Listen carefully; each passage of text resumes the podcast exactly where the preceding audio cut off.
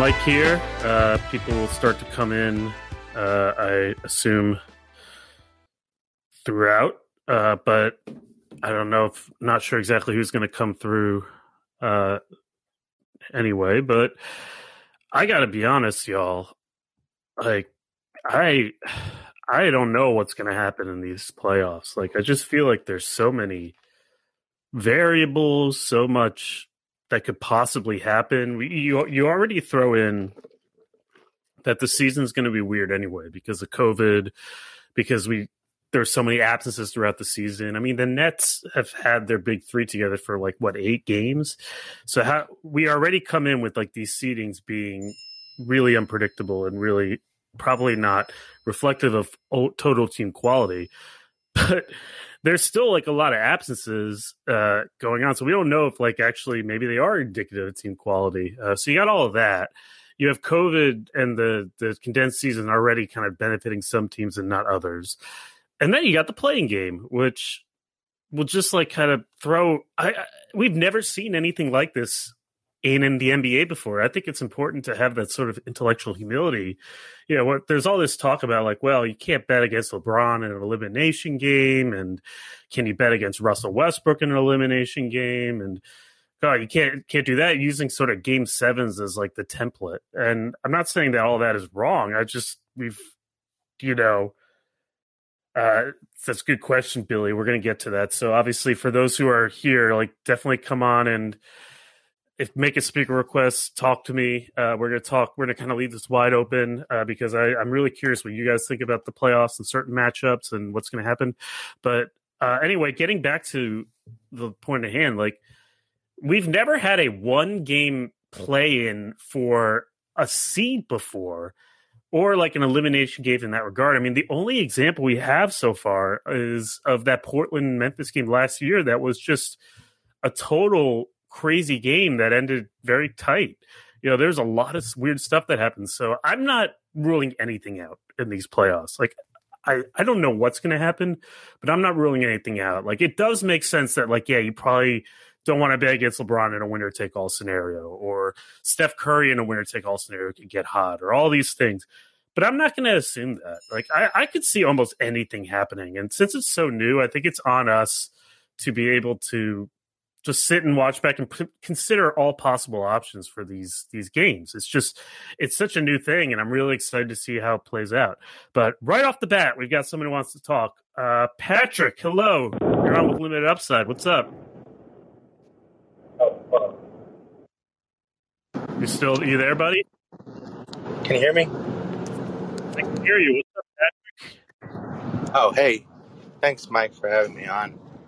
Um, first I want to start with like imagine being a, working hard to get a top two seed, and then having to face the Lakers, you know, in the first round. yeah, like, yeah. Like imagine being the Suns I think that's right kind of like yeah that that yeah, sucks I mean, if you're the I, Suns. I think that's um, yeah. Um, as far it's as pretty bad. the Um, what's as up? As far as the play-ins, I, I mean, can't really hear you. I think the one, I think two of the funner teams to watch will be the the Wizards. I think will be really Mhm. fun to watch to see them. 'Cause I just think the Celtics. I mean, I, I think they're pretty much, you know, toast. Yeah. There's a lot of a lot of that sort of talk going on, especially after Jaylen Brown was out.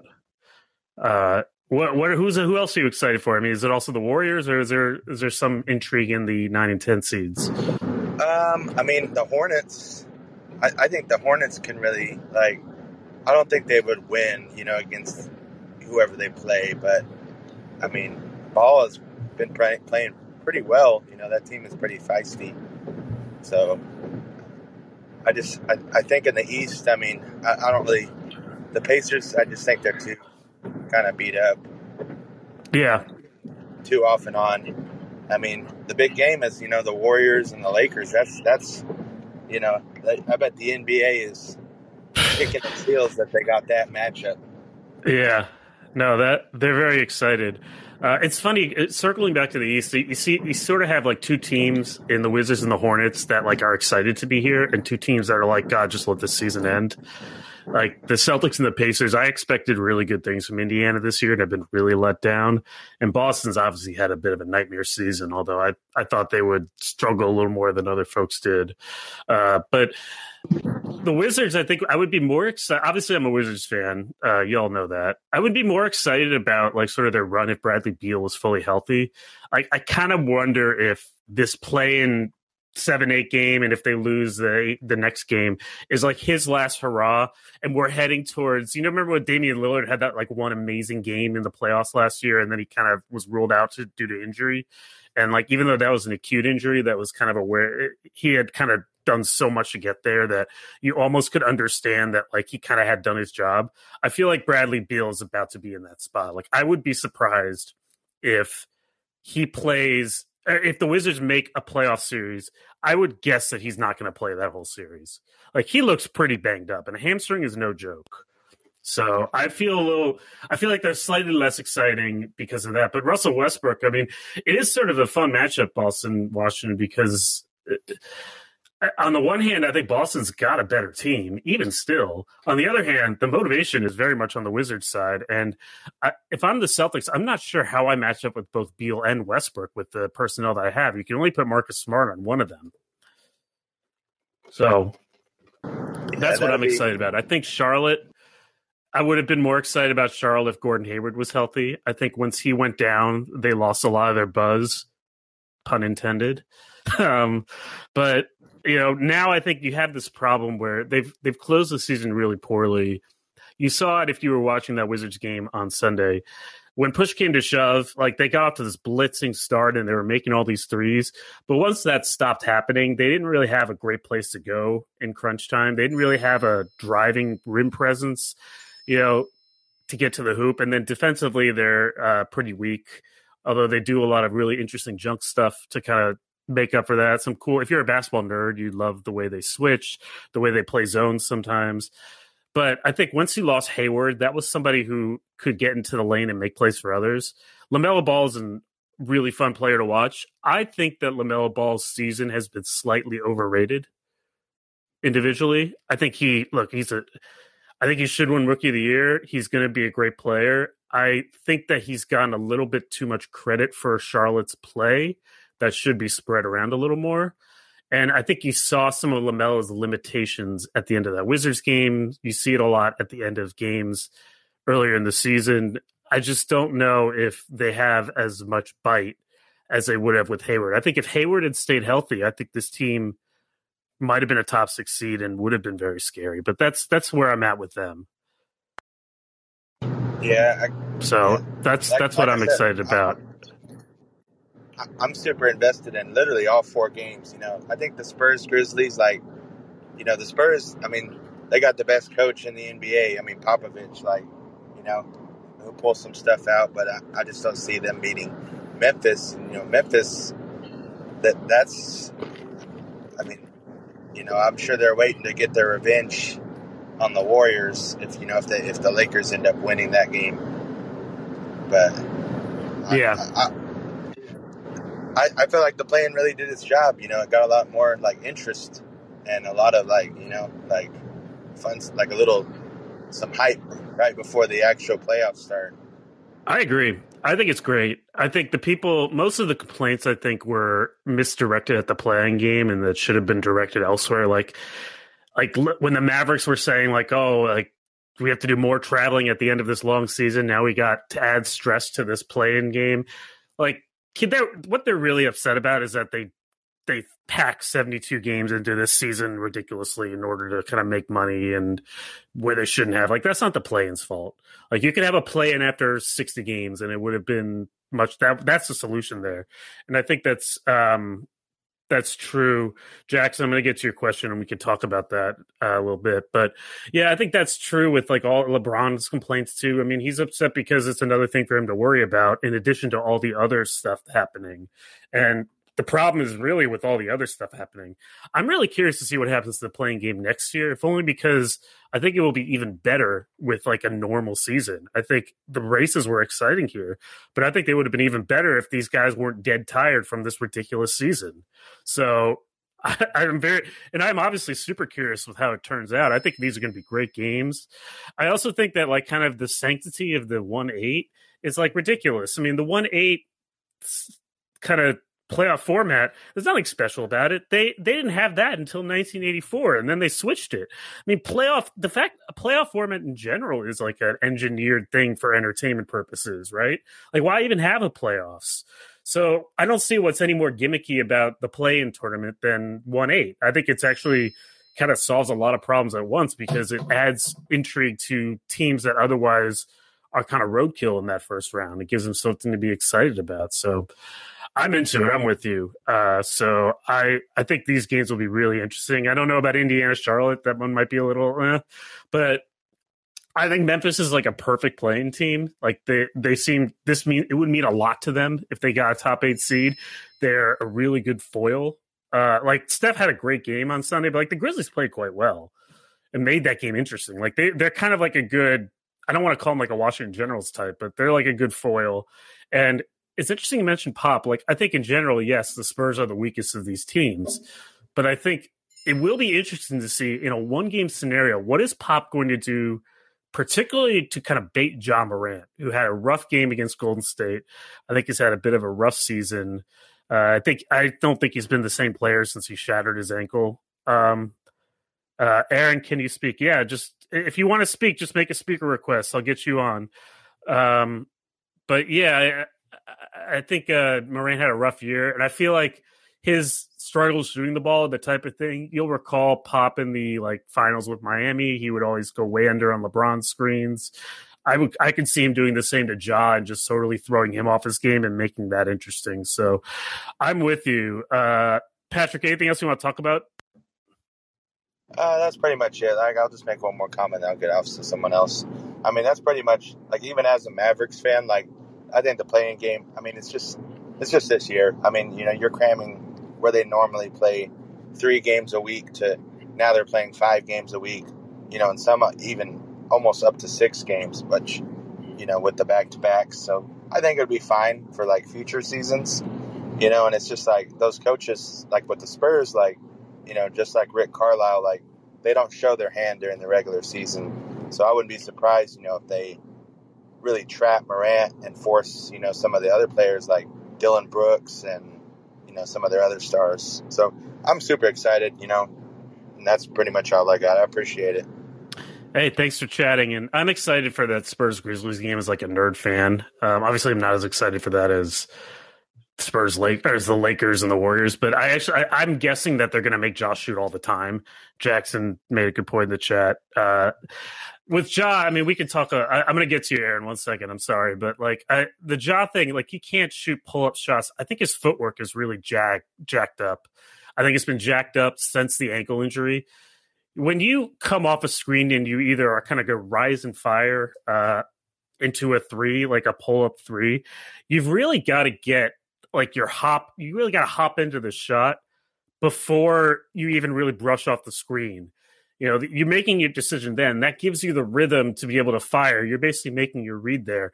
But to do that i think you need two sound feet and you need a strong trunk and all the things that you need to shoot well. And ever since Ja's ankle injury and i know he wasn't he wasn't a great shooter before but he, he shot better last year i believe. Ever since that ankle injury, I don't think he's been able to kind of make that hop into a shot. And so he ends up kind of like chopping his steps what slowly winding up and then like firing with a lot of arms and it just doesn't look right. He needs to fix that in the off season i think. Um all right let's get aaron on because i know he's been wanting to speak. Aaron what's up? Uh hey man. Um so if you were to get two players in the nba currently who do you think would make the best and broken duo in the league? The best duo in the league? Yeah like it can be anyone literally anyone LeBron James and Anthony Davis when they're healthy. No, like they don't play on the same team. No, I I, I know. I, I oh. still think that's the answer. Oh, I I would say um Steph Curry and Giannis Antetokounmpo personally because you can see them in the All Star game and they're unbelievable. They're just so good. Like Yeah, you see them yeah. play together. Well, he can put um, he can put Steph with anyone. Um, but I mean, this kind of goes back to the Lakers' uh, chances in general.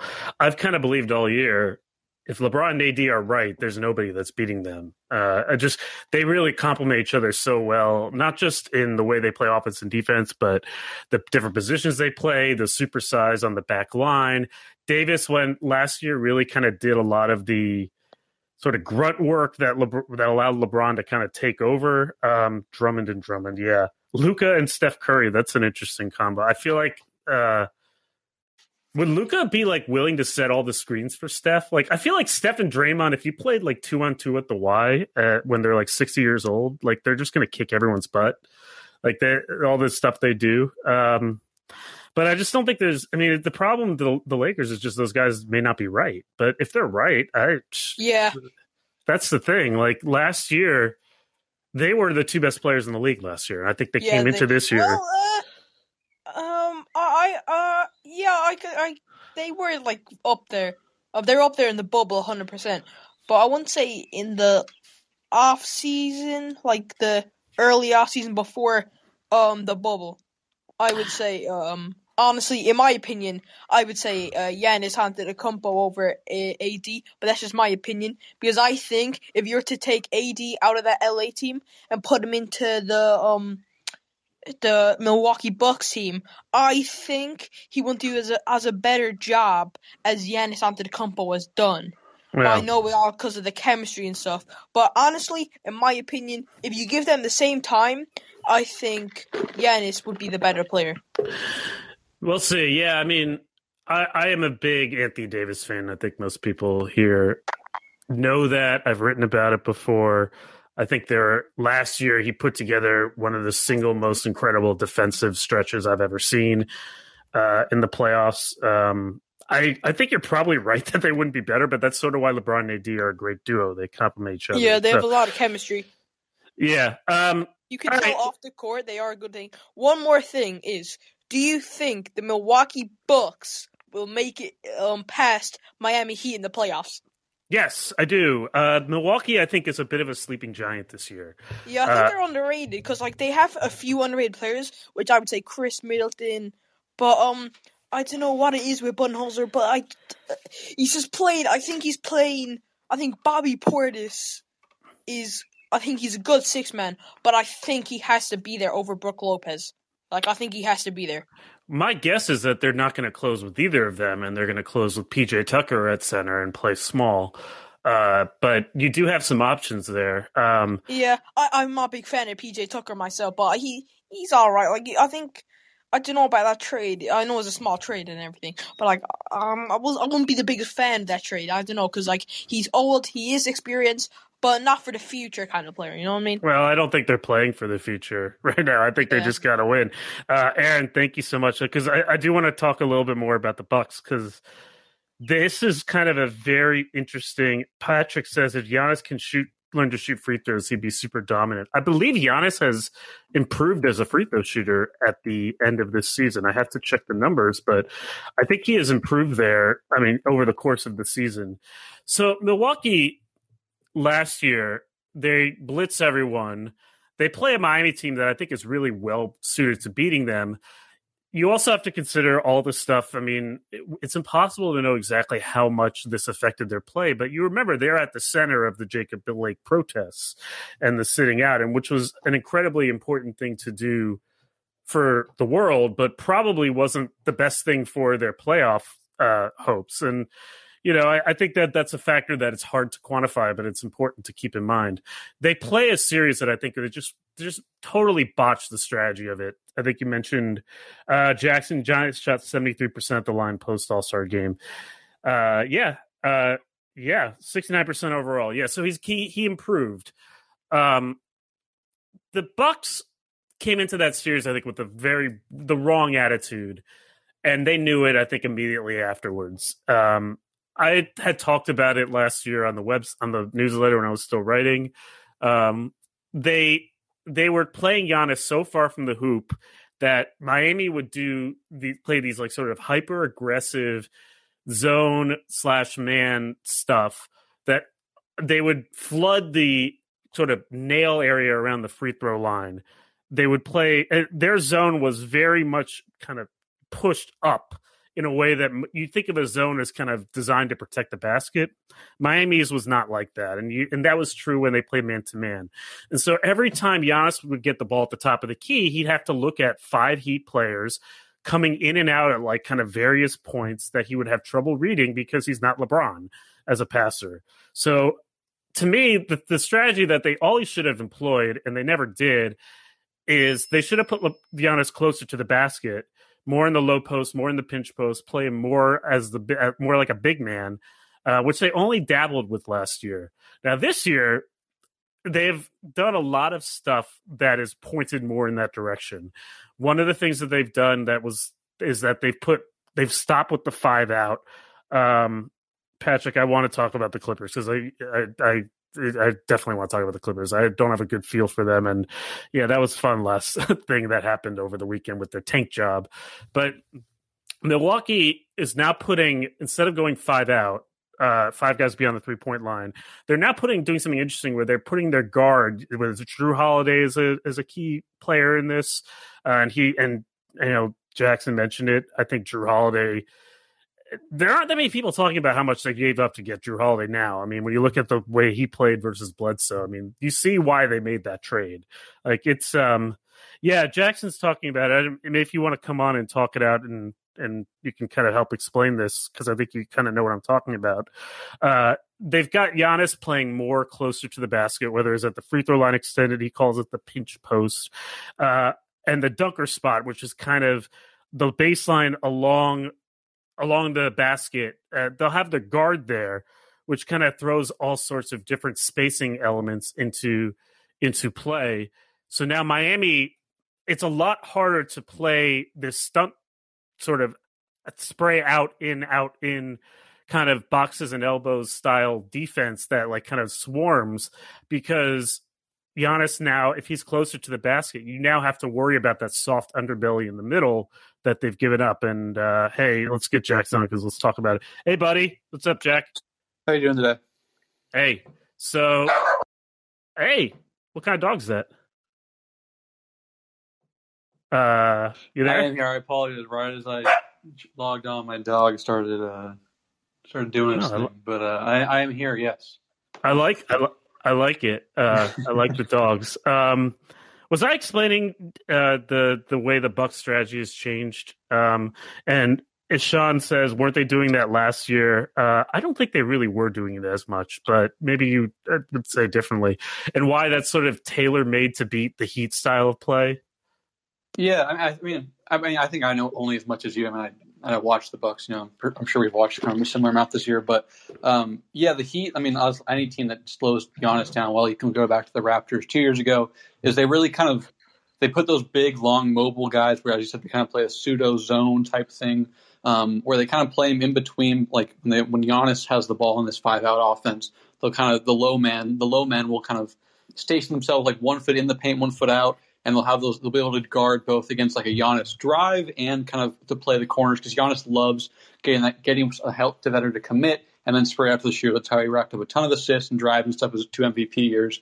Um, but teams like the Raptors and the Heat were able to kind of take away those options by sending, putting Jae Crowder or Marcus Gasol or Pascal Siakam, Serge Ibaka. These guys who have the strength and the length to kind of and some sort of mobility, not Gasol as much, but some sort of mobility to kind of close out the shooter if Giannis wants to make the pass.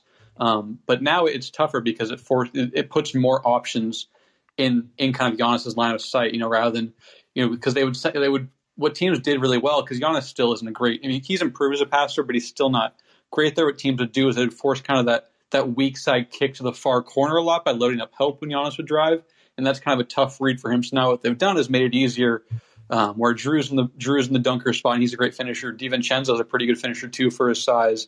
Um, so rather than putting him in the far corner, they'll kind of hang around, um, kind of along the baseline. And, and, Eric Eric Nehm of the Athletic had a really great piece early in the mm-hmm. year um, kind of breaking that down with some really great um, graphics and whatnot, and kind of showing how the changes have happened and and what else. So that's kind of what I've noticed. I don't know, maybe that's that's just what I've seen and kind of where they've tried to you know help mask some of Giannis's flaws because there are things he needs to do better, but I think a lot of it, you know, fell on just trying to use him in a different way because he is he is a very multifaceted offensive player despite you know not really be able to shoot outside of seven to eight feet or whatever it is consistently. Yeah, and, and one other piece of that too is you've mentioned you've shown it um, on Twitter, I believe, but they are using Giannis more when a big man is playing on him and playing the old 10 foot off defense to make him shoot. He's now going into dribble handoffs with guys like Middleton and and Holiday and even and Bryn Forbes is the other one if he gets some good minutes. And there the space that you're yielding, he's screening, and that's a that's a wide open three pointer, and those are really good shooters. I guess not great in Holiday's case, but the other part that I think is important for people to understand with the dunker spot versus the five out is it's they're putting a guard there specifically. They're not putting a lot of times you think of the dunker spot as you put your kind of big guy there so that you dump the ball off to him, he can slam it, or you can throw a lob like Clint Capela was a big dunker spot guy when he played with James Harden. Um, but the Bucks are putting their guards there. Holiday, DiVincenzo, they're not putting Brook Lopez there a lot. One reason is that they're now shifting Lopez a little more out to the wing, um, which potentially, again, it may not happen with Miami because of the Bam Adebayo guards everyone, but in theory, it spreads your biggest defender further out. And so it puts a smaller guy in the help position.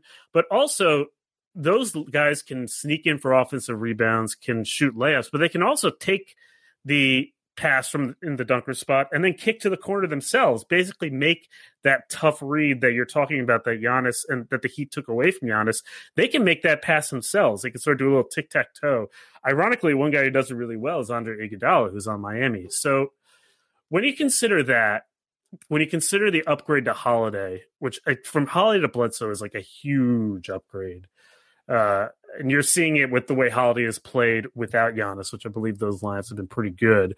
When you consider some of the additional pieces they have, I think I know Aaron's not a huge fan of Tucker, but I, I think that's a good guy to have. Um, when you consider all that, plus Miami, I think offensively is not as good as they were last year without Dragic being incredible. Uh, maybe he'll have another great playoffs. I'm not seeing it with maybe more time for Kendrick Nunn. With I know Trevor Ariza um, is playing better, but he's not playing as well as Jae Crowder was in the bubble. Um, this is a good question for you, Jackson. If you're still on the Billy ass, how badly does Miami need Dragic to flip the switch to pull an upset? Uh, how far off was he where he was pre-plantar tear? Has he been the last few weeks? If he can't flip the switch, can we trust Tyler Herro to handle the ball to kill Brook Lopez when he drops on the pick and roll? What say you? yeah, I just I don't buy Miami's offense this year. I think Dragic has played better as of late from the games and, and film I've caught. It's a lot of hot shooting, whereas last year he wasn't like he didn't drive to the rim a ton, but when he did get to the rim in the playoffs, I think he shot like seventy percent or something, which is a, a, good number for anyone, let alone a, a guard like Dragic. So uh, I don't buy. I know Herro's been playing better too, but one of Herro's kind of issues is you know like he can't really get to the rim either. He can't really create. I mean, he can create in terms of he'll hit some pull ups, some step backs, but like I think if if the if the Heat are diverting offense away from Bam or Jimmy or even Dragic or Kendrick Nunn, who's you know played uh, quite well over the last few months, uh, and Tyler Herro's the one attacking. I think that the Bucks will live with that. Um, I don't think like a reliable source of offense this year should be Tyler Herro's six dribbles and trying to step back three, which you know works at times last year. He had a very good playoff run, but um, he's not someone who's going to beat the slow-footed Brook Lopez off the off the dribble very often and get to the rim because he's not a good finisher and he's just not a great, you know, kind of straight line driver. I guess would be the way to phrase it. Um, so I, I, just I don't buy Miami this year in the sense that I, I know Bam and Jimmy have been really good, and maybe the team struggles as a whole have kind of overshadowed how how well they've done. Um, but I just don't think they have the, the balance of you know offense. You know, I don't think they're guys who kind of challenge the defense, like in terms of like who I guess compromise their own defense and with their like with offensive firepower have been good enough on that end to kind of give the give the Heat that trade off there where it's where they have a lot of one way players, which I guess a lot of lower seeds do and worse teams in general do. But I think that's really been the Heat's issue. You don't have a lot of guys you can trust to produce on both ends, not really be a liability on one side of the floor this year. Yeah, I, I think I'm mostly with you. I think there is they will still give problems because Butler is such a such a good player, and I I, I don't think the the Bucks have a great matchup for him. I guess it, it, Giannis would have to take that assignment all the time. To me, though, the the two pieces that have changed with Miami that I think make them worse is one is is Dragic. I mean, people forget how good, how well he was playing last year, and in particular, you you made a good point, Jackson. The rim attack, the ability to kind of run all this stuff that you that Miami runs to spread Milwaukee out, and yet they still had a guard who could get downhill on the move off pick and roll and and Dragic and finish. I mean, he'd have to really be the player a player he hasn't been all season. I think to mm-hmm. to replicate that and that's an element they don't have anymore where you you're running all this stuff with Duncan Robinson and Butler's doing all the stuff he does and you know the other guys running off all those screens but at the end of the day you, you don't have can you do all that and clear out a side for a Dragic Bam pick and roll the same way you could last year it doesn't look like it and yeah I, I think what I've noticed too is you know like what Dragic did in last year is like they run all this side to side movement, right? Right. It's rather when they're running a kind of collective offense besides the Jimmy ISOs and this year some more Bam face ups. It's a lot of side to side horizontal movement, and Dragic kind of gave them that that other aspect where you could kind of cut into those creases of the defense that they're screening and passing created. And Dragic just doesn't quite have that same zip this year to kind of break up the monotony of okay, we'll try Duncan Bam pick and roll or not pick and roll. Sometimes I mean side pick and roll, but whatever you call their two. Yeah, yeah, they're, they're two game, I guess is the best the best description. Yeah. Um, but Dragic just kind of gave them that that guy who could kind of puncture into the teeth of the defense with with a vertical drive or vertical you know angle or whatever that just isn't there this year the same year. Obviously, Jimmy can kind of get to wherever he wants on the floor with his his strength and his ball control, and, and Bam's taking a step forward offensively. But um, they just need more than they just have. They just rely so much on perimeter shooting this year from guys who are kind of undersized. Obviously, Duncan Robinson is six eight, um, but Herro's kind of small. Um, Dragic is small, and Nunn's small, not in the sense that like I mean they're not undersized guards, but they're just undersized players against a team like Milwaukee, which is a, a pretty dang large starting five. Um, I, think, I think I think Jrue or DiVincenzo's their smallest guy, and, and Jrue was obviously functionally stronger than six three, and and DiVincenzo's like six four. Um, so I, yeah. I just struggle to see kind of how they they work with that, especially with the way that Giannis has improved offensively um, this year, how they've improved using Giannis and how he's improved on his own. Um, I just struggle to see them really kind of you know, right. put, put up a fight. But I am curious to watch the Jrue. I think Jrue will probably take Jimmy Butler if I had to guess. Um, hmm. Yeah, I guess he, I guess so. Although, would, would then I would imagine DiVincenzo would be the guy to chase Robinson.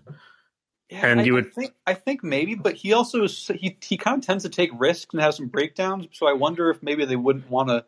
I don't know. I don't know. I mean, because then do you throw Khris on Ariza, or what do you where where you putting Khris because he's not great defensively and he's been worse this year, but he's still like he can still be a pretty good you know defender at times. So I'm wondering kind of what they do there because DiVincenzo is so much smaller than Robinson, right? If you throw him, he's probably even if he stays attached, Robinson kind of just shoot over the top because he's comfortable with guys in his his airspace. right.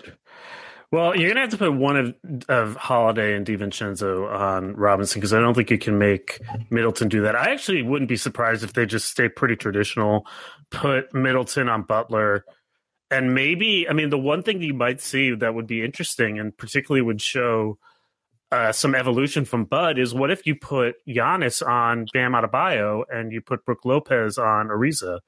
You know that would be an interesting sort of thing to see.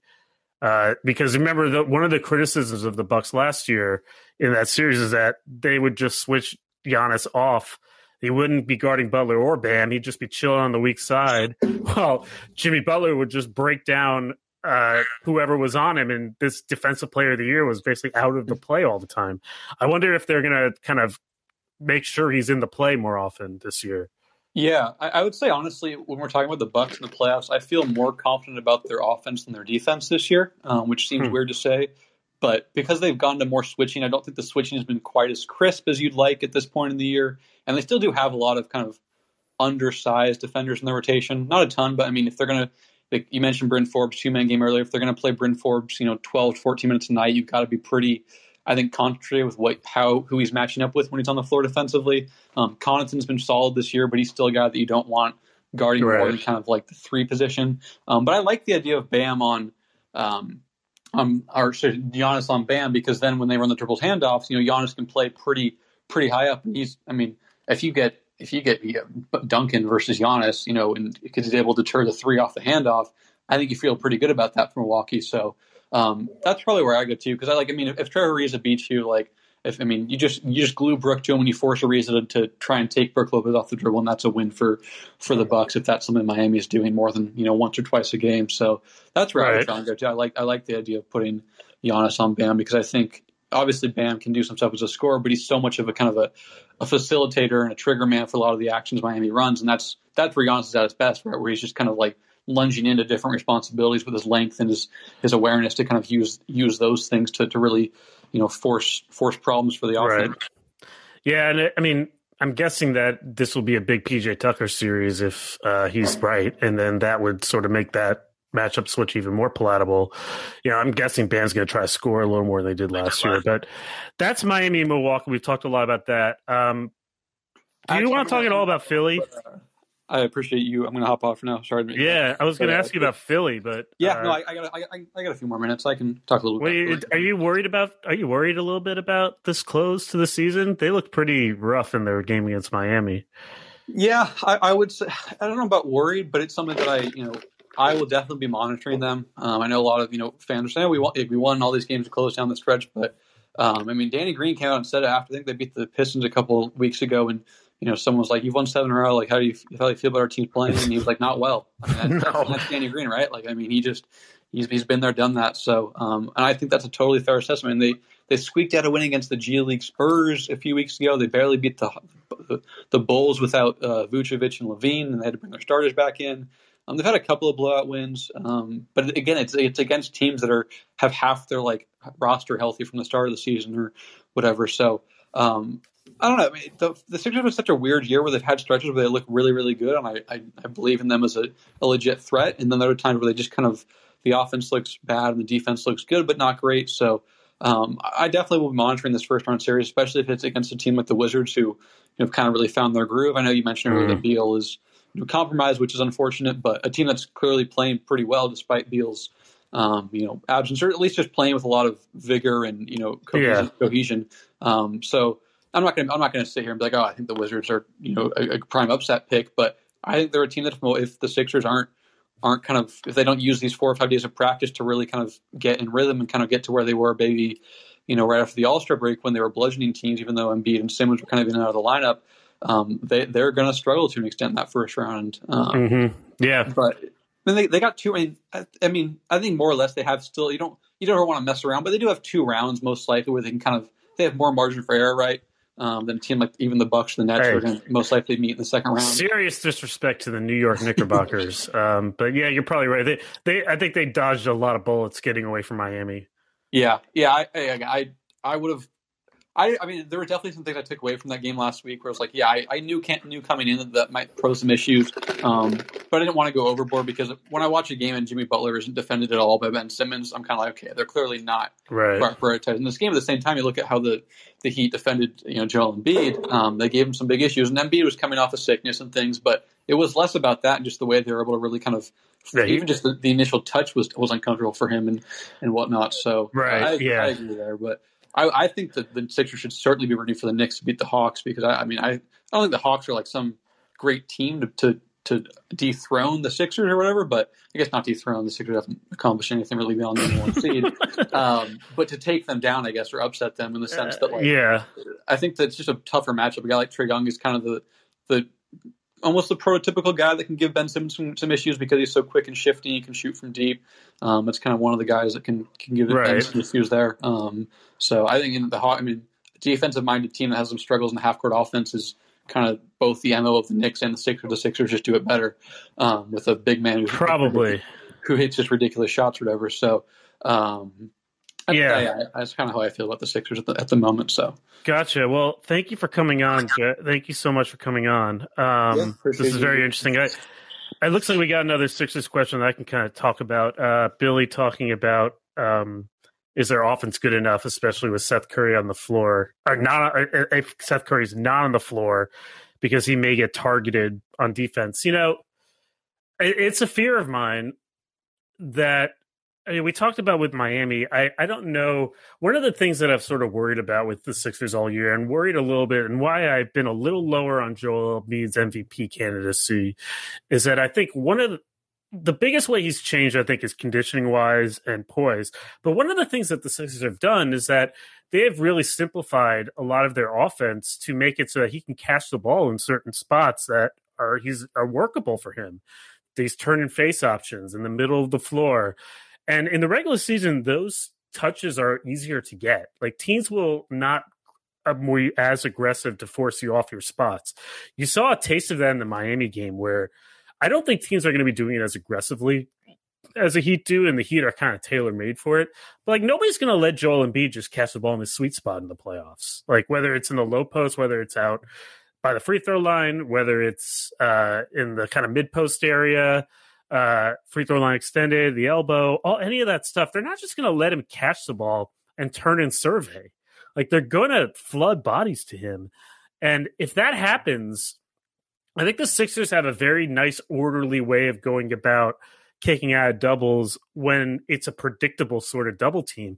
But the second it starts to get a little weird, with or without Curry in the game, and I, I think they have to have Curry in the game a lot because of the shooting. Like I, I don't think that the worry about being being targeted on defense should hold him off the floor. Like I think he's you know not a great defender, but I think he's he's going to have to be able to hold his own. He can hedge out uh, if he doesn't want to switch, um, and they can get back to him.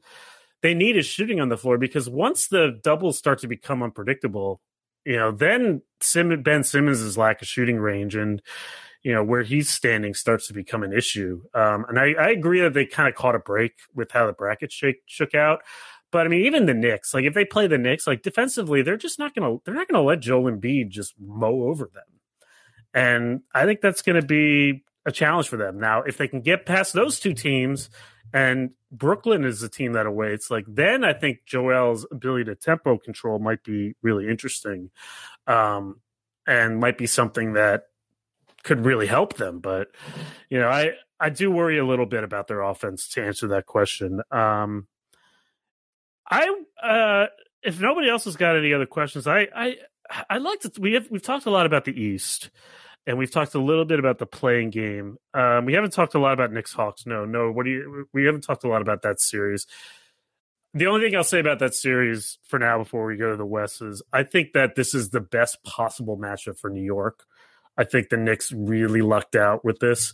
I think if Atlanta played Miami, I would give Atlanta the edge. If Atlanta, if the Knicks played Miami, I would give Miami the edge. And if the Knicks play Milwaukee, I would very clearly give Milwaukee the edge. But I think this is a matchup that the Knicks can win. I think their defense is physical, will make Trae Young really struggle. I think there is less of a like kind of, oh no, who's the defense who's going to guard Randle, Like I think there's less of a threat there, especially if DeAndre Hunter isn't 100. percent I think there is this will this will be the softest kind of defensive matchup series for them. I think the Knicks have a lot of physical defenders to take out guys like Bogdanovic and Gallinari and all that. Uh, I like.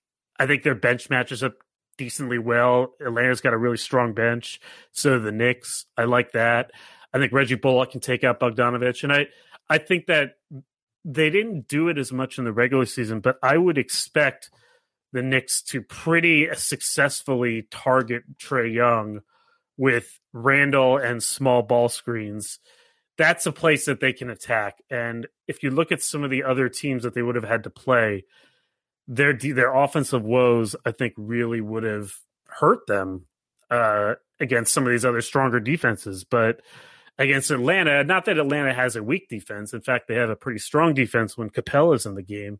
But there's a clear targeting spot there. And I think that for a team like the Knicks, that will help give them enough breathing room to buttress their defense. They've won all three against Atlanta this season. Randle's had big games against them. I, I think it is a tough, there will be a close series. I think the Knicks have the edge. That's just the way I, I see it. Uh, but the Hawks are a team I haven't really been able to figure out all year, so take that for what you will. Um, I do want to talk about the West and the play-in though, because, and by the way, anyone uh, who's in here who wants to kind of chat, uh, kind of talk, give a speaker request. Uh, I'd love to hear it if you have any questions, have any thoughts you want to share on the West, because frankly, you could tell me almost anything happens in the West playoffs, and I would believe you. Because I am I'm really stumped trying to figure out what's going to happen in a way that like gets me excited. You know, obviously it starts with the play, the Lakers Warriors play-in game. And man, I feel bad for the Utah Jazz, man. I feel really bad. I feel bad for the Suns too, but I feel worse for the Jazz because chances are their reward for the number one seed will be either the Lakers, who are obviously really scary if healthy, or a team in Golden State that I think if you picked any team in the West, like that is a brutal, brutal matchup for Utah in the way they play. Am I like, and I, I know that there's a thought that like anyone who has a guard you can shoot is a brutal matchup for Utah because Gobert doesn't want to come out.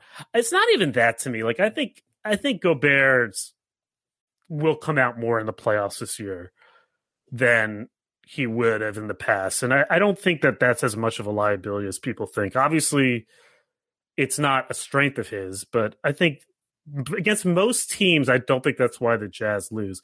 But coming out against a guard that can shoot or a guard that operates in the mid range is one thing. Coming out against Steph Curry and all the stuff that the Warriors run, that's an entirely different thing. And the Warriors, Curry runs around so much. The Jazz don't have a lot of good individual defenders, and they're going to need to pass him off. Like one guy can't take that dude out. And then when you combine that with, you know, all the screening, step up screening action that the Warriors run for Curry now, and that they finally decided to run now, now that, you know, halfway through the season, like that's, that's asking a lot of Rudy Gobert to step out there. And I just don't know if the Jazz other defenders are physical enough to handle that. That that's going to be really tough. And then slice they'll go to the other end. And this is, I think, the underrated reason why Golden State is a really tough matchup for Utah and why I'm not saying that they should want the Lakers, but like I don't think either of these are good for Utah. The Warriors play a switching heavy style defense. They since James Wiseman has lot, got injured, they are playing a lot of these kind of wide body big types, you know, your Looneys, your Draymonds, uh, you know, guys like that. A lot of these sort of smaller, quote unquote, smaller lineups. Those guys, they are a switch heavy team, and they are kind of, kind of. Jazz will just switch Steph off ball.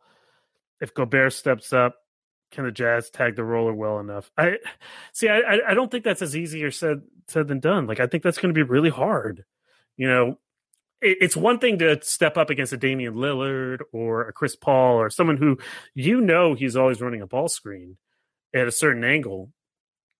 Steph is just coming from everywhere, so you you're gonna have to chase him off the ball. He won't stop.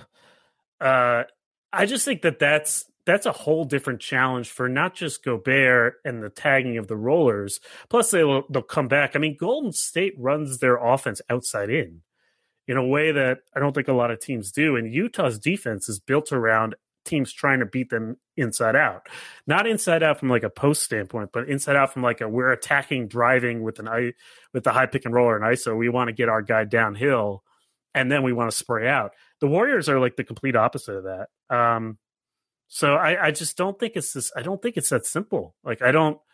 I think that's going to be a huge challenge for them. Uh, it's not an insurmountable challenge, but I think it's very different. The Steph Curry stepping up on screen act stuff is so different from like any other guard that I think it's a real challenge. Um, but back to the other end, I mean, you, you think about how Utah uses Gobert's rolling ability to kind of trigger their ball movement a lot of teams can i think everybody will say well you can just switch all that and take it away. I think in practice a lot of teams can't do that because gobert is too physical on the offensive glass.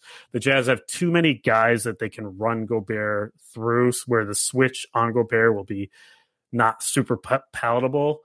The jazz the, the warriors outside of steph though and you know if jordan poole plays a lot I, I guess it's him too their bigs can kind of jab Gobert down low and they gang rebound in a way that I think it will slow a lot of the Utah action in a, the pick and roll action.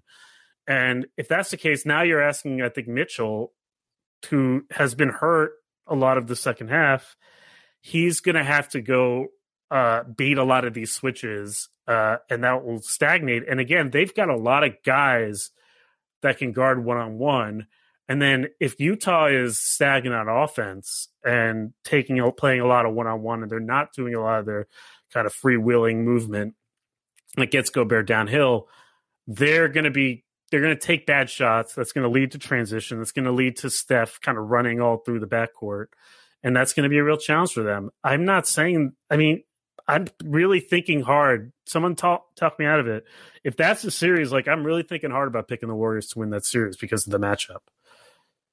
I really am, and I, I have a lot of respect for what Utah has done this year. I just that seems like a matchup that is absolutely brutal for them, the Warriors.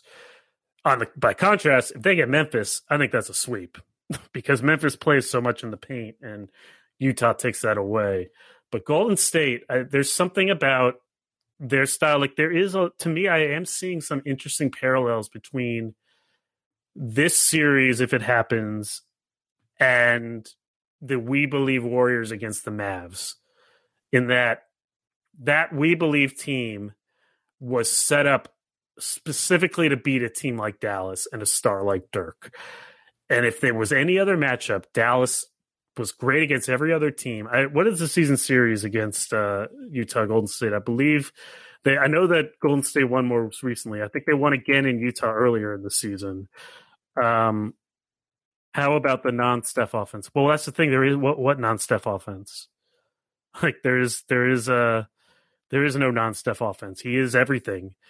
That offense. Uh, I guess if you're talking about like the bench units, like this is where um, Utah's lineup manipulation will be interesting because some of the success that they've had, the, it's not about the shots he doesn't take. It's you know it, it all runs through him. Like the shots other people take are going to be wide open shots if you or whatever. Like, I mean, I don't.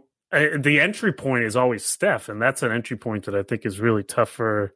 Uh, are we waiting for Jordan Poole versus Jordan Clarkson? Spider Man mean bench minutes.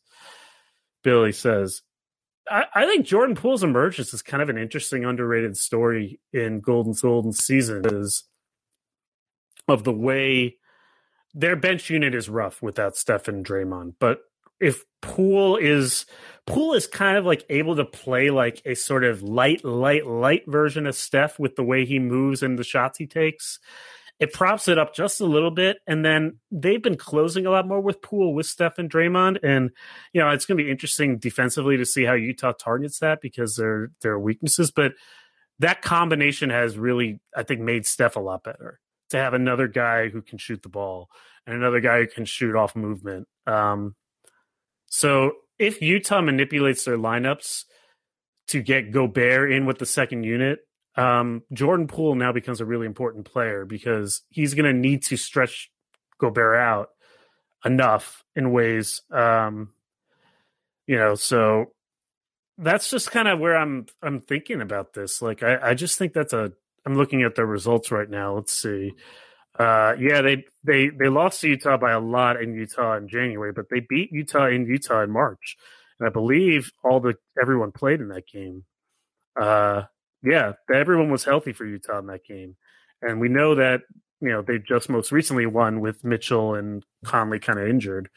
Um, and I mean, how how healthy are those guys? I mean, um, and yes, why Wiseman? Why is Wiseman being out uh, oh, since Wiseman has gone out, like the Warriors have been a way better team and a way better team for Steph. So, like, I'm not like the, the Warriors are, I think, a different team entering this. Now, on the other hand, if the Warriors play Phoenix, like I think Phoenix wins that series because Phoenix has the physicality and the bodies to chase Steph and wear him down in a way, and Utah has a great team in team defense, but there are a lot. I think Steph has a lot. There are a lot of weak points to attack. Billy, while we're on Utah, how the hell should we be factoring crowd discrepancy into forecasting the playoffs?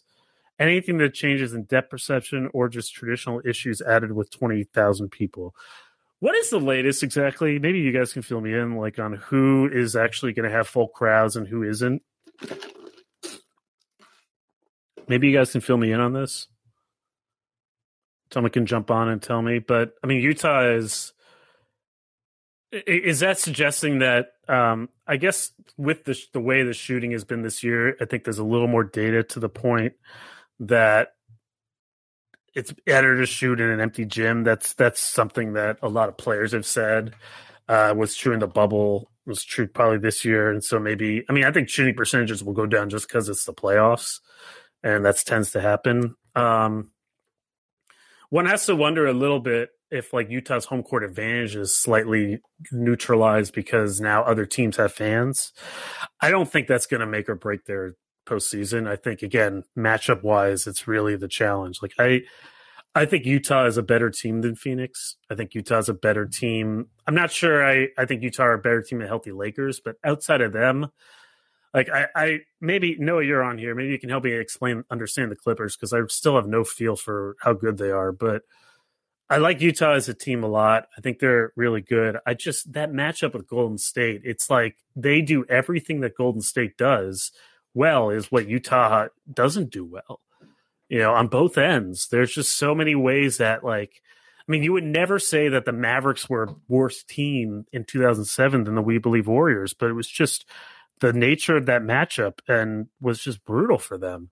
You know, with Golden State's ability to play Dirk physically despite being small. I was watching that series a lot recently. Uh, and Baron Davis and his shooting and just all of all of that and some of the matchup concerns where you know Dallas made its entire season on its physicality, uh, crowd aggregates. Uh, I'm gonna have to open this link, but you know, and they, lose on a huge part of their identity. There's a lot of elements of that, I think. So if we get that series, like i have got half a mind to pick Golden State to win it. Um, I can't open this link right now, but I believe you. Uh, Noah, you want to talk about the Clippers and also tell me why I'm like totally wrong about Golden State being a super scary matchup for the Utah Jazz. What's up, buddy? Uh, well, it's not that you're like super wrong about that. It's just I don't know if I mean obviously Steph creates open shots, but like you're you're muted. You just muted yourself. Um. Oh, oh, oh yeah. Sorry. I just had to get a glass of water. Um, yeah, but I mean, you're like, so mad at me. You're so you think I'm so wrong.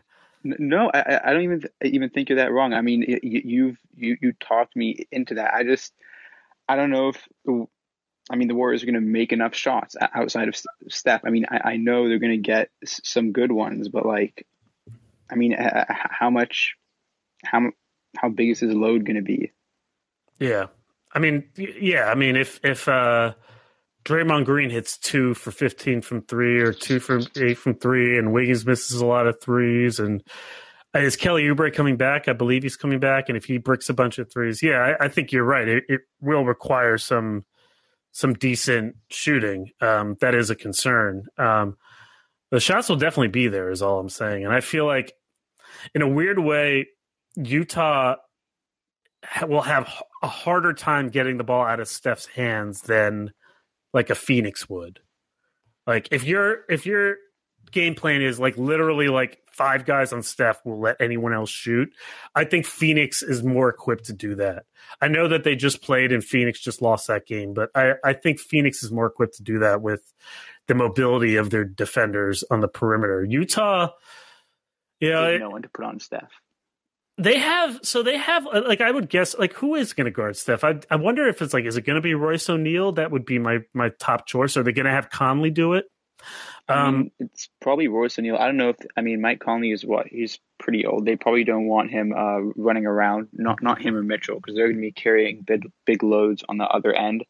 So it's probably down to Royce. But even then, he's not really like a, a physical guy.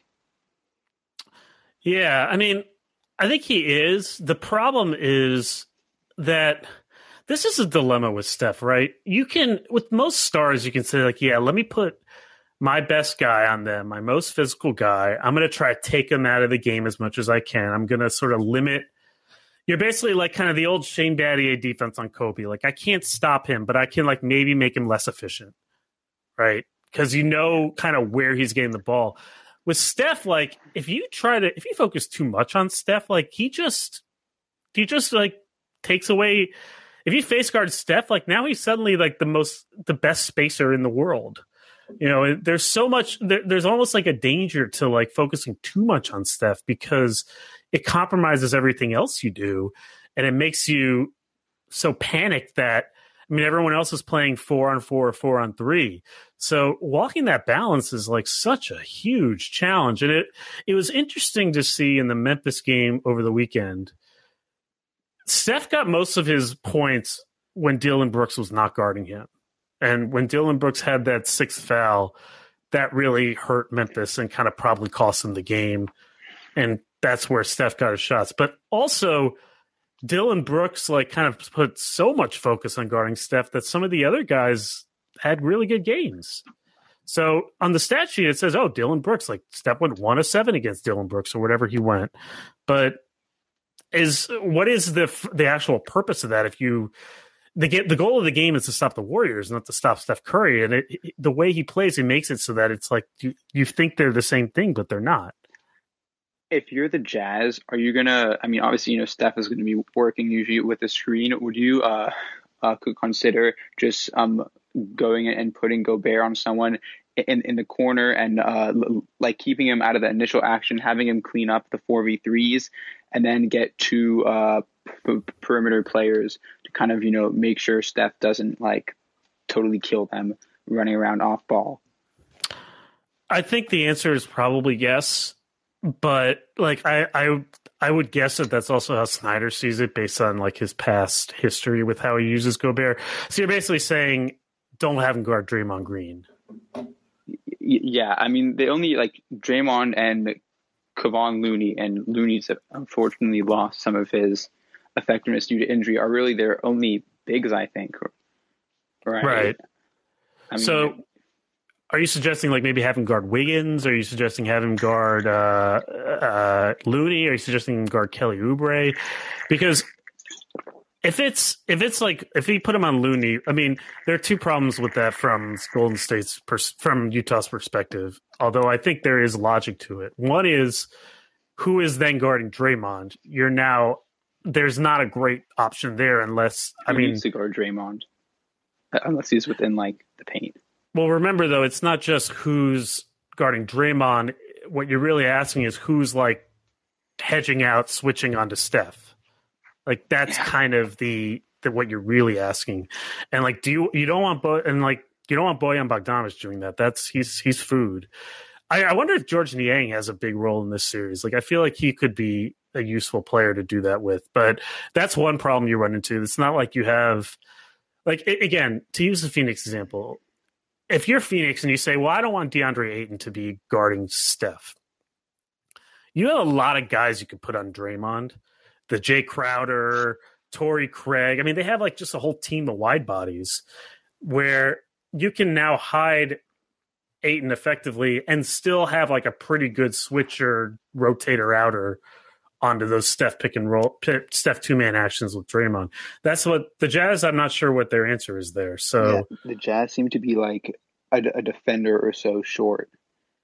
Yeah, and and again, like I think if they were playing a team that had like one guy or two guys who like kind of play in a more traditional ball dominant role, I think that they're built really well for that. I'm just not sure about the Warriors. Um, but we spent a lot of time on that series. I know I wanted to talk to you about the Clippers because man, I can't figure this team out. I keep every time I keep thinking that they're the serious, real favorite, something happens where I'm just not so sure.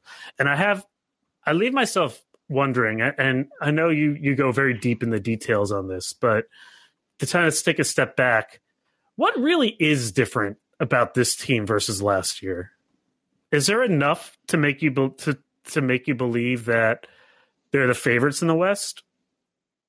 Oh well, I mean, obviously, I've been spent the the, the whole year uh, telling myself every day that this team is nothing like uh, last year's team. But I mean, well, obviously, you know, you have the, the change at uh, center Harrell's gone. Uh, Ibaka's in. I mean, yeah, I, I don't know if you remember that clip about uh, Paul George complaining about his usage. They've uh, Kawhi and Paul George have, have been on the ball a, yes. a, lot. Like I think they have like the two out of the three highest uh, um, points per play for pick and rolls. Guys are shooting like forty something percent off their passes. Mm-hmm. I mean, obviously, you know, the, the, the shooting this year has been elite. Batum has helped a bit with uh, the, the, ball movement and that type of stuff, and obviously Lue's a big upgrade over Doc. I, I mean, I guess like the team this year, a couple pieces fit fit better, and the scheme just makes a, a lot more sense. It's pretty simple, you know, just a push like encourage a ton of uh, downhill stuff and drive and kick and just uh, g- generate a bunch of 3s mm-hmm. I mean, because yeah, last year I don't know if you remember in the playoffs, the Clippers have some horrible stretches where they their offense just gets so incredibly stagnant, and it's you know a, a pick and roll like you just kind of keep dribbling and then you know shoot like a pull up mid range shot with five seconds left on the shot clock. So less stagnant stretch or fewer stagnant stretches, even though they still rear their head every now and again. Yeah, I think that's right. Yes, I think they're a much better offensive team uh, for sure. And I think you made a good point about Paul George's usage in particular. You know, he's on the ball a lot more. Um, I wouldn't say he's their real point guard, but he's probably the closest thing they have to like kind of the person who operates in that way. His, his uh, passing has improved too. He makes a couple more reads. The, the skip pass is uh, very consistent now, which I think is a bit of an overrated pass for most teams. But when you're passing to like 45% corner three point shooters, consistently making skips is huge. Mm-hmm. Yeah, I think that their offense is better. They had like way too many cooks in the kitchen last year in terms of too many guys who needed the ball in their hands to score and not enough guys who could play really well off them. They've, I think, mostly solved a lot of elements of that problem. No more Lou Williams. Rajon Rondo has been great. Uh, Nick Batum has come in and sort of given them a little bit more of that kind of touch and go, pass and cut type of stuff that he does. Uh, some more off ball play. Uh, I think that that's been pretty good. I think Lue, Ty they, they seem to be calling more plays in general. Like Ty Ty's structure is he calls a lot of plays on the bench. Their spacing is really good. Uh, it's really multi-layered. Like there's no question. I agree fundamentally that like everything they could have possibly done to improve their offense and the way the whole function more as the sum of the parts they have done. Like that. That is. There's no question about that the two problems, the two challenges I see are one, did they sacrifice too much defense to do that? Uh, and two, fundamentally, are you always going to have an issue with Paul George and Kawhi Leonard, their similarity in their games? Always going to lead to some sort of overlap that you know we only didn't see as much this year because they were they played so little together. They had a lot of one guy playing and the other guy not. Uh, the first, the second one seems like a first world problem, but like I worry about that first one. Like defensively, I'm way? just, I think they're a lot weaker than they were last year. Oh yeah, for sure. I mean, it's well, obviously Pat Bev has missed a ton of time this year, so I haven't really been able to see him.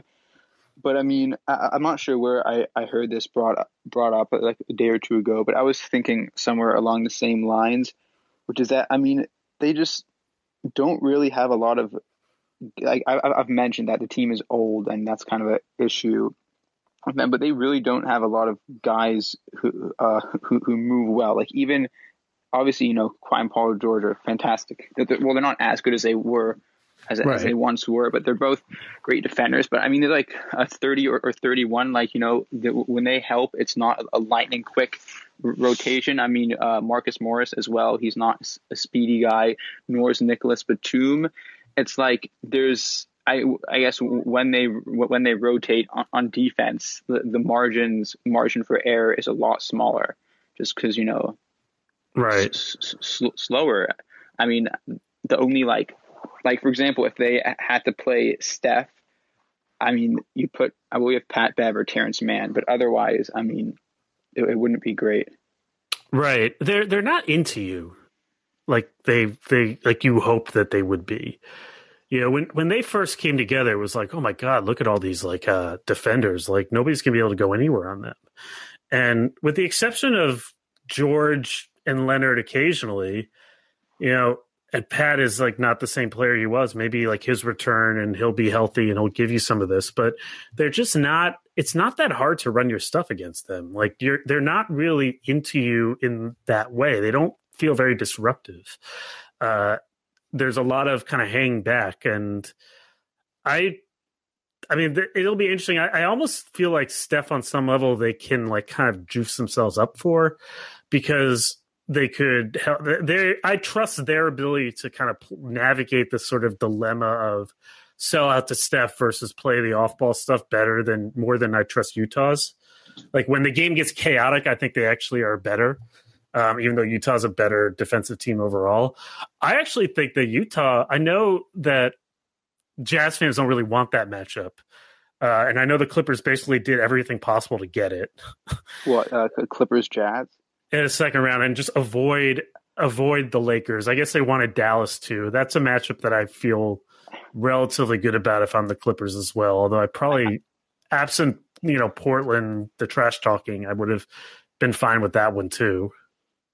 Yeah, I, I think it was more about the, the Lakers than, than the Jazz. But I mean, obviously, I like the Clippers against the Jazz. I mean, on, on defense, outside of, I mean, the, the teams, Clippers and Jazz, are outside of you know uh, Gobert kind of um, anchoring all the Jazz's defense. They're similar-ish teams, but like if you just injected like the Jazz one through four with a bunch of steroids, that's like the Clippers.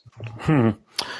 Well, so it, it, I, I, think it, that may happen. Like, I think that's a pretty even series. Like, I could see that series going either way. Um, I think that they have a lot. There are a lot of advantages. Certainly, if the Clippers are on point with their switching, that may take away a lot of what Utah does. And there are some players, you know, if, if George is having a good shooting series, that will stretch Gobert out. But the Clippers don't really have that like kind of little guy that can kind of just dart around you and and stretch you out, right? Yeah. Offensively,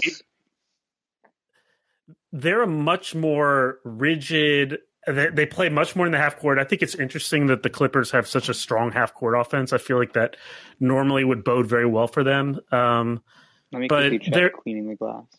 Yeah, I don't remember if they finished number one or number two in half court offense, um, but they were near the top. I remember noting it a, a while back. But if I'm if I'm Utah, like I know that like they, they put Gobert on Beverley in that one matchup in LA, and like I remember looking at that, I was like, that's totally the wrong idea. You know, I've said before like they should put Gobert on Kawhi. You know, they we'll see if they actually involve him in the primary action. In my opinion. yeah, because I think if if you don't put Gobert, if you do, if you're willing to do that, then I think like the Jazz are kind of built to beat a your turn, my turn type style of offense. Like you have to kind of really move that team around in order to take advantage of their weak points. I don't know if the Clippers will they devolve into the sort of offense that the Jazz can defend.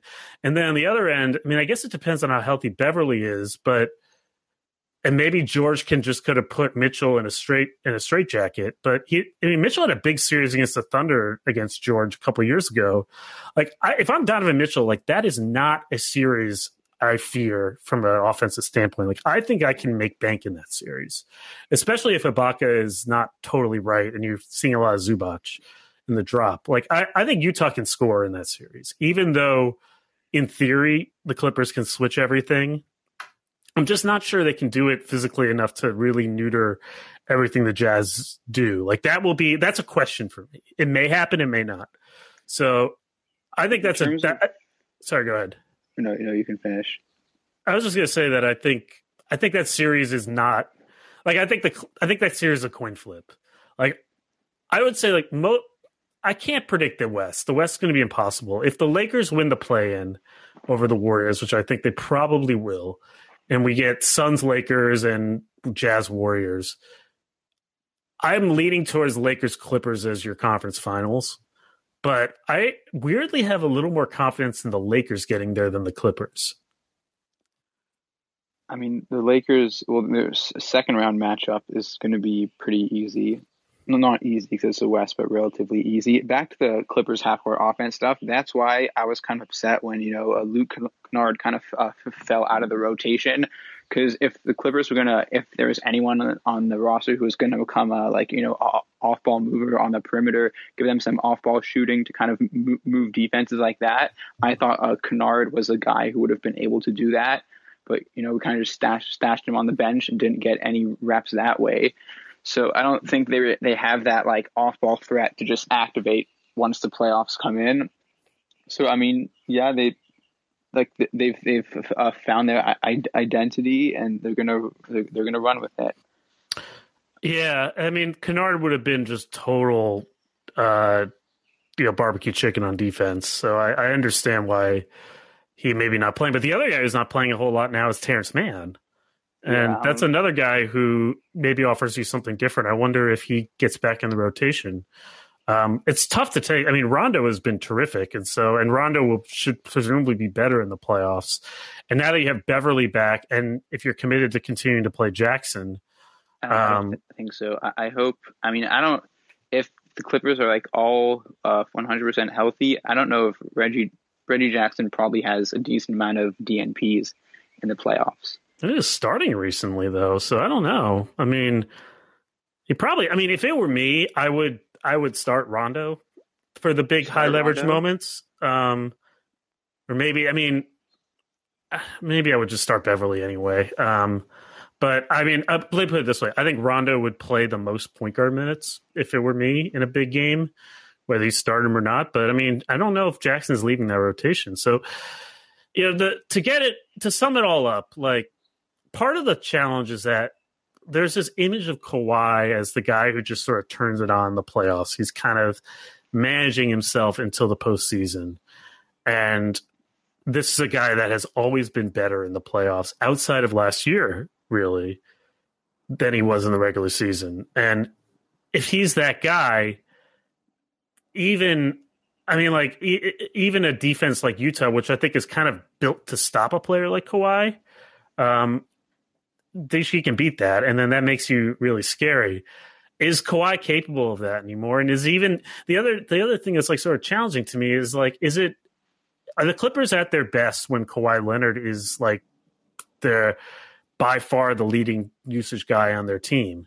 Or are they best when there's like more of a even Paul George Kawhi partnership? Like I think it's probably more the second one. And when push comes to shove, like is that going to happen in a high leverage moment?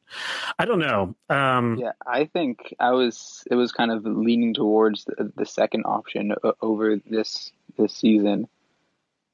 It was during the season. I just wonder if that holds because it, it was during the season in large part, I think because they were kind of split away from each other a lot. Like, I don't think they had a ton of reps together.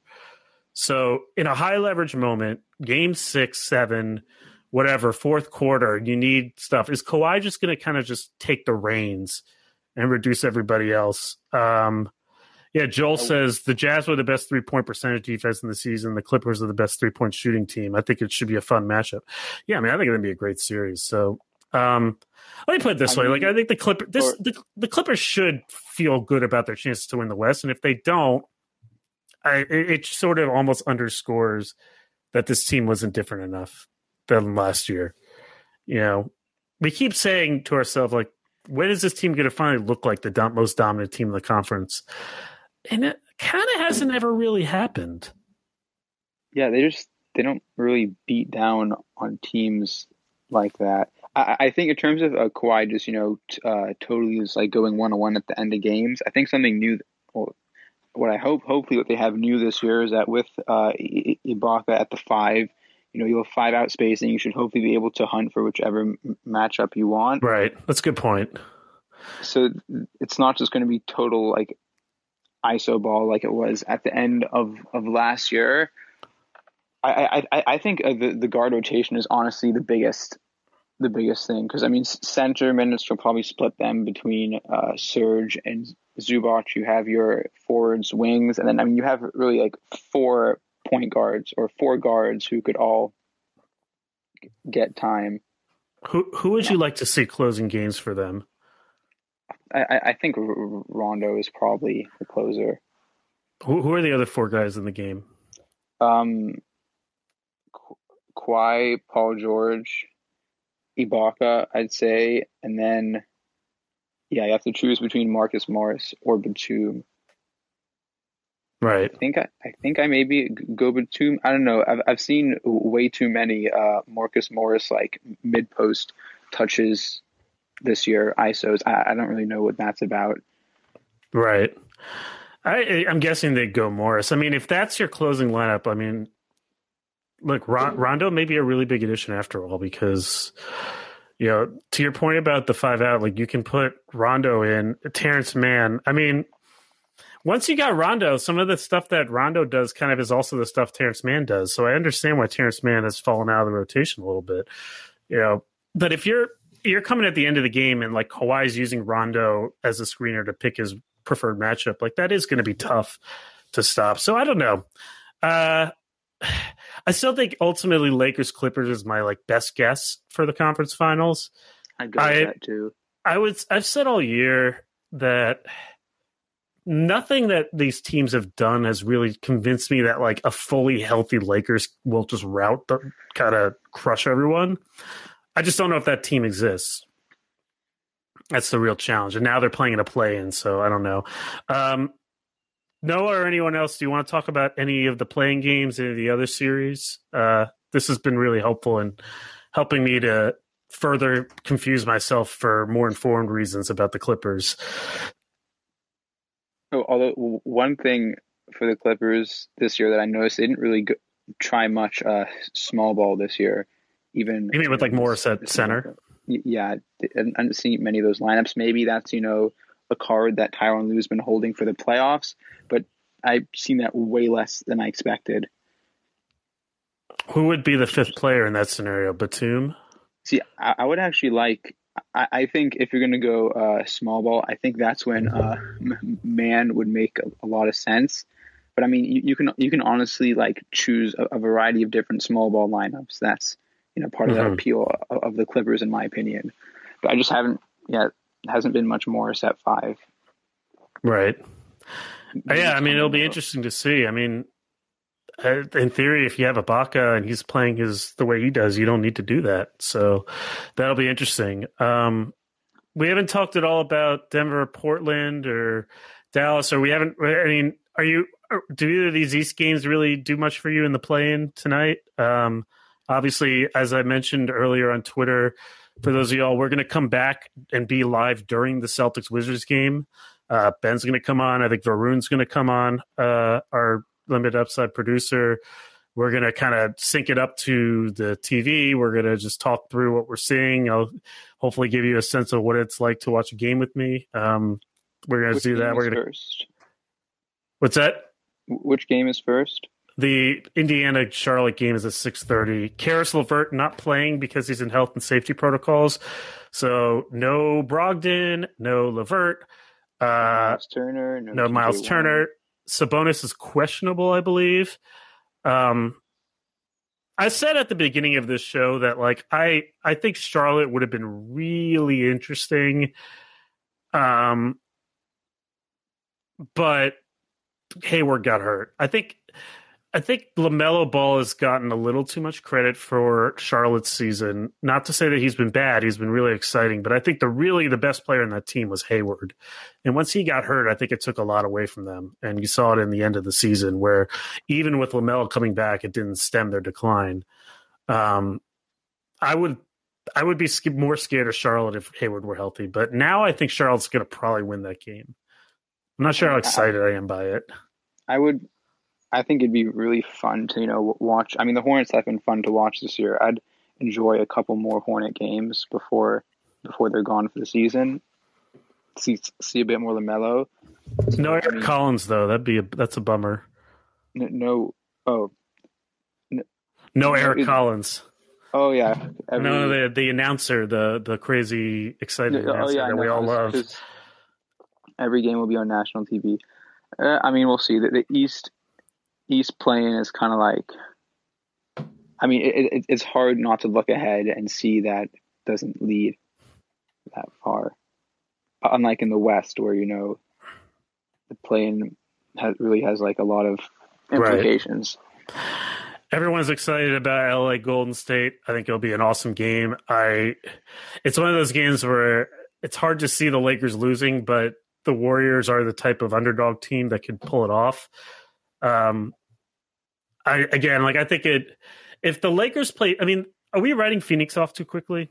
That's a question a lot of people have. Uh, if it's the Lakers that they play, you know, I've said before that I think Golden State, I think Phoenix can beat Golden State. I think it's a good matchup for Phoenix. Um, the Lakers, I think, are a brutal matchup, but uh, uh, are we writing that off too quickly? Like, it does feel kind of like shortchanging Phoenix a little bit.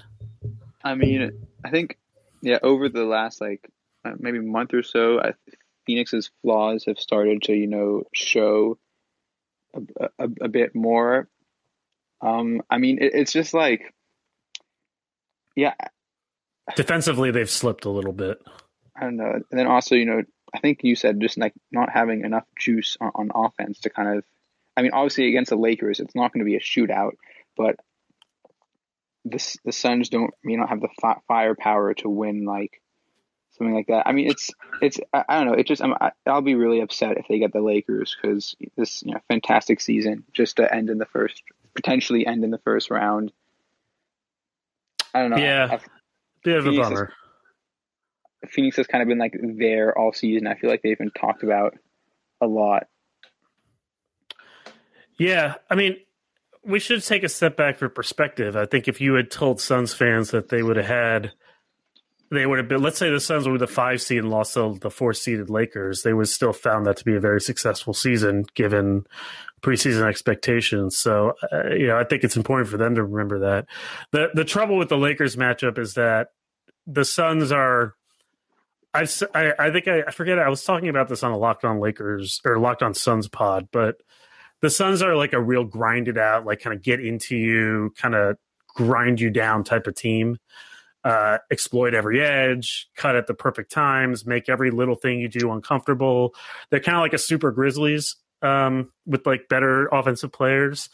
Uh, and part of the problem is that you saw what Anthony Davis did to the Rockets in the playoffs last year, a team that was kind of similarly built defensively. Um, the, the, the, Lakers can do that to you, and they're bigger. So the Rockets I, didn't have a DeAndre Ayton. I'll, I'll say that. I mean, for all his flaws, Ayton is a massive human being. But what what does that do in that matchup exactly? Especially, especially, I mean, I, I don't really see. I'm not saying that that like like I just don't see how Ayton really flips the scales. I mean, they don't the the the defense. I'm talking more about the defensive style and the offensive style. They do have Ayton. If you put Ayton and Anthony Davis, LA, you give LA license to go big and crash the offensive glass. If LA goes small, they can go small and be bigger than you. I, I just think it's going to be really challenging. Yeah, I, uh, I don't like that matchup. I mean, who do they? Who are the Lakers even going to play at center? That's that's still a question. I have, I have no idea what they're going to do with center in the playoffs. Yeah, one of the things I'm actually really curious about, and um, if you look at some of these eight teams in the play, and um, you see this a little bit with the Wizards and their like kind of wacky center rotation. You see this with um, Golden State a little bit. Um, you see it with, uh, I think the Lakers are a prime example as well, uh, where uh, these teams are necess- aren't necessarily starting their best lineups. Um, and so we keep thinking like, well, when when are the Lakers just going to go small? When or, or, not play one of these centers? When can the can the Wizards afford to throw Alex Len out there? Like, uh, what is the urgency level of these coaches to kind of just go straight to the point of like kind of the rotations and the style? you know, in a one off elimination game, like the there's no time to mess around with this stuff. So a lot of times in series, coaches like to leave these sort of adjustments and starting lineup changes and start all this stuff to the end because they want to have that as an option for later in the series. If you go to it early and it doesn't work, you sort of undermine your faith both in you've undermined your faith in your regular season team. I, I talked about Dallas and Golden State years ago the We Believe. Like the Mavericks started that series by benching their centers and they never recovered. That's the danger of making an adjustment too early. But there is no too early in a, in a single elimination game. Or I don't know, what do you call like the 7 8 matchup? Is that like a double elimination game? Well, it's like a half elimination game because you have another chance after. Right. Against, you know, a significantly worse team. I don't know. I mean, I think, you know, it's it's not uh, the best kept secret that the Lakers are eventually going to go AD at five when it matters. They'll probably also, you know, um, uh, put put uh, give Marc Gasol the m- most minutes. It's just, and obviously LeBron simplifies uh, like basically everything on, on offense. And on defense, you know, they, they were able to hold it down without those two. So I think it's not the most fun question, I guess. It's like, what did you do for the Warriors game? Would you just start small, or would you play? Who would you start at that at um at alongside Davis? Would you make Davis your five right off the jump, or would you start? Would you try to kind of see how Drummond looks for a bit and then go to it? Would you start Gasol? Would you start Montrezl Harrell? Uh, what do you? I'm very curious the urgency level that you you want to show in that matchup. Well, I mean, obviously, I guess you like you don't have to play to what the Warriors do, but if you want to, the Warriors only really have a, one lineup, which is their starting lineup, when they can like actually go big. So the Lakers don't have to mirror that for long. I mean, so I, so you would start I, Drummond, or yeah, I'll start whoever that they want to start at, at center. If it gets bad, if you need, if you really need to step up on those on those screens, I'll you can put AD at the five, but I think the Lakers are one of the best equipped teams to you know uh, cover Steph, just because of the how, how they rotate all their length on size on the perimeter. Probably maybe, agree with that. Like I, maybe they next a bit. When you when you're saying next, you're referring to uh, so people understand. It's like a strategy, a defensive strategy that teams use where if you're coming off a uh, like a wide screen curling to the middle, the guy for, who's guarding the a player on the opposite wing will kind of switch into that curl, and then the player that was guarding the guy curling will kind of go to that guy. They they essentially X. They cross each other. Yeah. Um, so the guy. That's what people are referring to. Yeah, the person who's guarding um, the guy receiving the screen, he'll just fly over him and guard the next guy on the perimeter. I mean, I think the Lakers are probably the best equipped team to put that strategy into action. Probably so. Um, I don't know if they're going to do anything so elaborate, because, but I think you're probably right. I mean, the bigger reason I like that matchup for them is that you know it's guys like Caruso, Schroeder, uh, uh, KCP. The they they're gonna like they're gonna play him physically, and so and then you also consider that LeBron is probably gonna go back to some of his 2016 tricks and target Steph on defense they're equipped to at least wear Steph down.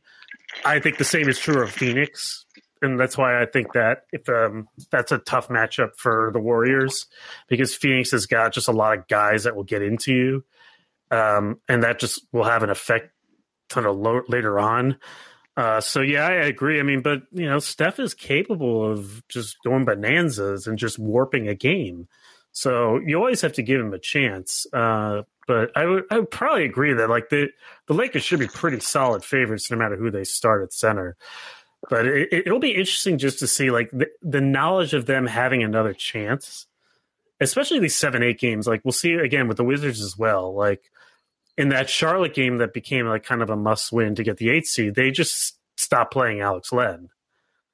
And are they going to do that tonight? Uh, are the Lakers just going to stop playing, stop messing around, and just go right to it? what is the level of urgency? Is Boston gonna um, what who is Boston gonna throw out there? You know, if are they gonna just start Fournier and play offense? Like, uh, what are they gonna do? Like the fact that if you're in an elimination 9-10 game, like obviously to me, all caution to the wind in that. Like you just don't want to mess around. But the seven eight matchups will be a little interesting because there is still like kind of this second chance for them uh, do you treat it like an elimination game or not? The, uh, the seven eight. I mean, well, if, if the Lakers have a preference, I mean, are I, I know like the Clippers were desperately trying to avoid the Lakers, or do you think the Lakers are trying to avoid the Clippers like that?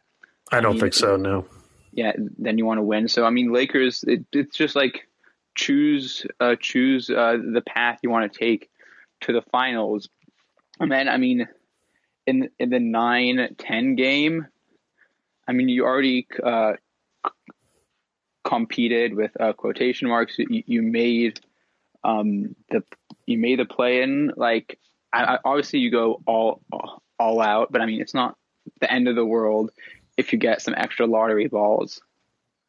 Yeah, but I don't think the players or the coaches are thinking that. You know, like No, I think I'm saying like they may not treat it like a game seven. Maybe like I, game bet they will. I mean, the players and the coaches, I think, will. Um, I think, I think, yeah. From organizationally, like if you're, if you're the Spurs, like, do you really want the eight seed? Like, I, I get it, but I think I don't think that Popovich and the players, I think they're going to treat it like a game seven. That the uh, I, I I think that that's what they're going to do. Like, I I that Grizzlies Spurs game might be kind of interesting for just because like I don't know what the hell Pop's going to do. Like I could see him throwing out a lot of weird strategies in a one off um, to kind of throw, especially with Memphis being a team that is prone to these breakdowns and you can kind of rattle them a little bit sometimes. Like I, I'm just wondering that that is like kind of an interesting scenario. I I wonder what Pop if he has something weird up his sleeve. Like, is he going to literally like guard go like 700 feet under on Ja Morant Paul screens. You know, like what what is he going to do there? like I just wonder what kind of mind games he's going to they're going to play. Maybe I mean if the Grizzlies lose, they would have you know lost the first two play-in games in the history of the play-in. Mhm. They will. So I kind of like the Spurs in that matchup now. The more I think about it, I don't know why. Something just got a weird spidey sense that I know that like Memphis is the moment's going to be a little too big for them. Can't explain. the moment's never too big for Dillon Brooks. Oh, that's a problem. Yeah. Sometimes, it, sometimes you wish the moment was a little smaller for Dillon Brooks. Uh, all right. Any other thoughts on the plans? Like I said, we're going to be back at nine o'clock tonight during the Celtics uh, Wizards game. Anybody in the chat want to kind of talk about anything we haven't talked about? Any any other sort of playoff stuff? Do you agree with me that this is the most wide open playoffs in a long time? Oh yeah, I, I definitely think so. I mean, I'd say uh, to rivaling this, maybe 2016, although that was a bit different because you had like was seventy three four- win Warriors this year. I don't know if that was wide but- open. not not wide open, but I'm saying you had four like le- legit, legit, extremely high level teams contending. But I mean, in terms of just like sheer amount of teams, this is definitely the the widest because you you have four teams in the West that could possibly make it, and then you have three teams in the East. So I mean, seven seven teams who could win the championship. That's that's that's huge. I mean, last year was like the most wide open we thought from, in a long time. But yeah, this is definitely pretty Mhm. wide open. Although it probably the championship probably goes to you know L.A. or Brooklyn, but Yeah, it's likely. I, I actually weirdly like last year, the Heat made it more wide open than it really was. Like I know coming into the playoffs, I kind of thought there were only three title contenders last year, and of course, one of the one of the ones that wasn't made the finals. Uh, A- Angel Heat being the Bucks in six. We talked a little bit earlier about why we think the Bucks are much better equipped to handle Miami. So we don't think so, but we'll see. Um, Bucks have a rough path to, to the finals. Oh, do, they do and they don't. I mean, yes, but also I think they match up pretty well with Brooklyn. I think that, I mean, nobody really wants to play the Nets at full strength, of course, but Milwaukee, I think, has a pr- that, that's not going to be any that. I think that series is more of a toss up than than people give it credit for. I think. Oh, yeah. I think that series is going to be really interesting if it happens. A final ob- objection is that I I have the Hawks over the Knicks. So you do, yeah. I mean, I uh I think the Hawks are a better, more talented team. They have more options. I just I I like that matchup for New York. I think uh I think that they are going to be able to play their style on them. I think they've got a lot of good options to shut down a lot of the Hawks' best options. And they I think most importantly, Randle, there's less of a like sort of fear that he's going to just be blitzed and hounded against that Hawks team than there would be against Miami.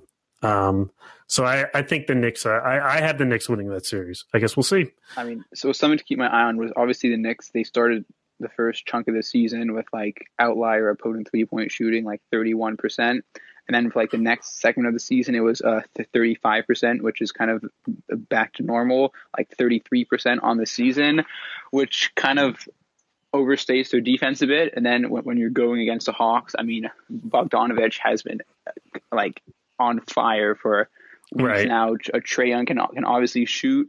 I think like the Knicks are still being a bit, uh, you know, a, a bit lifted up by their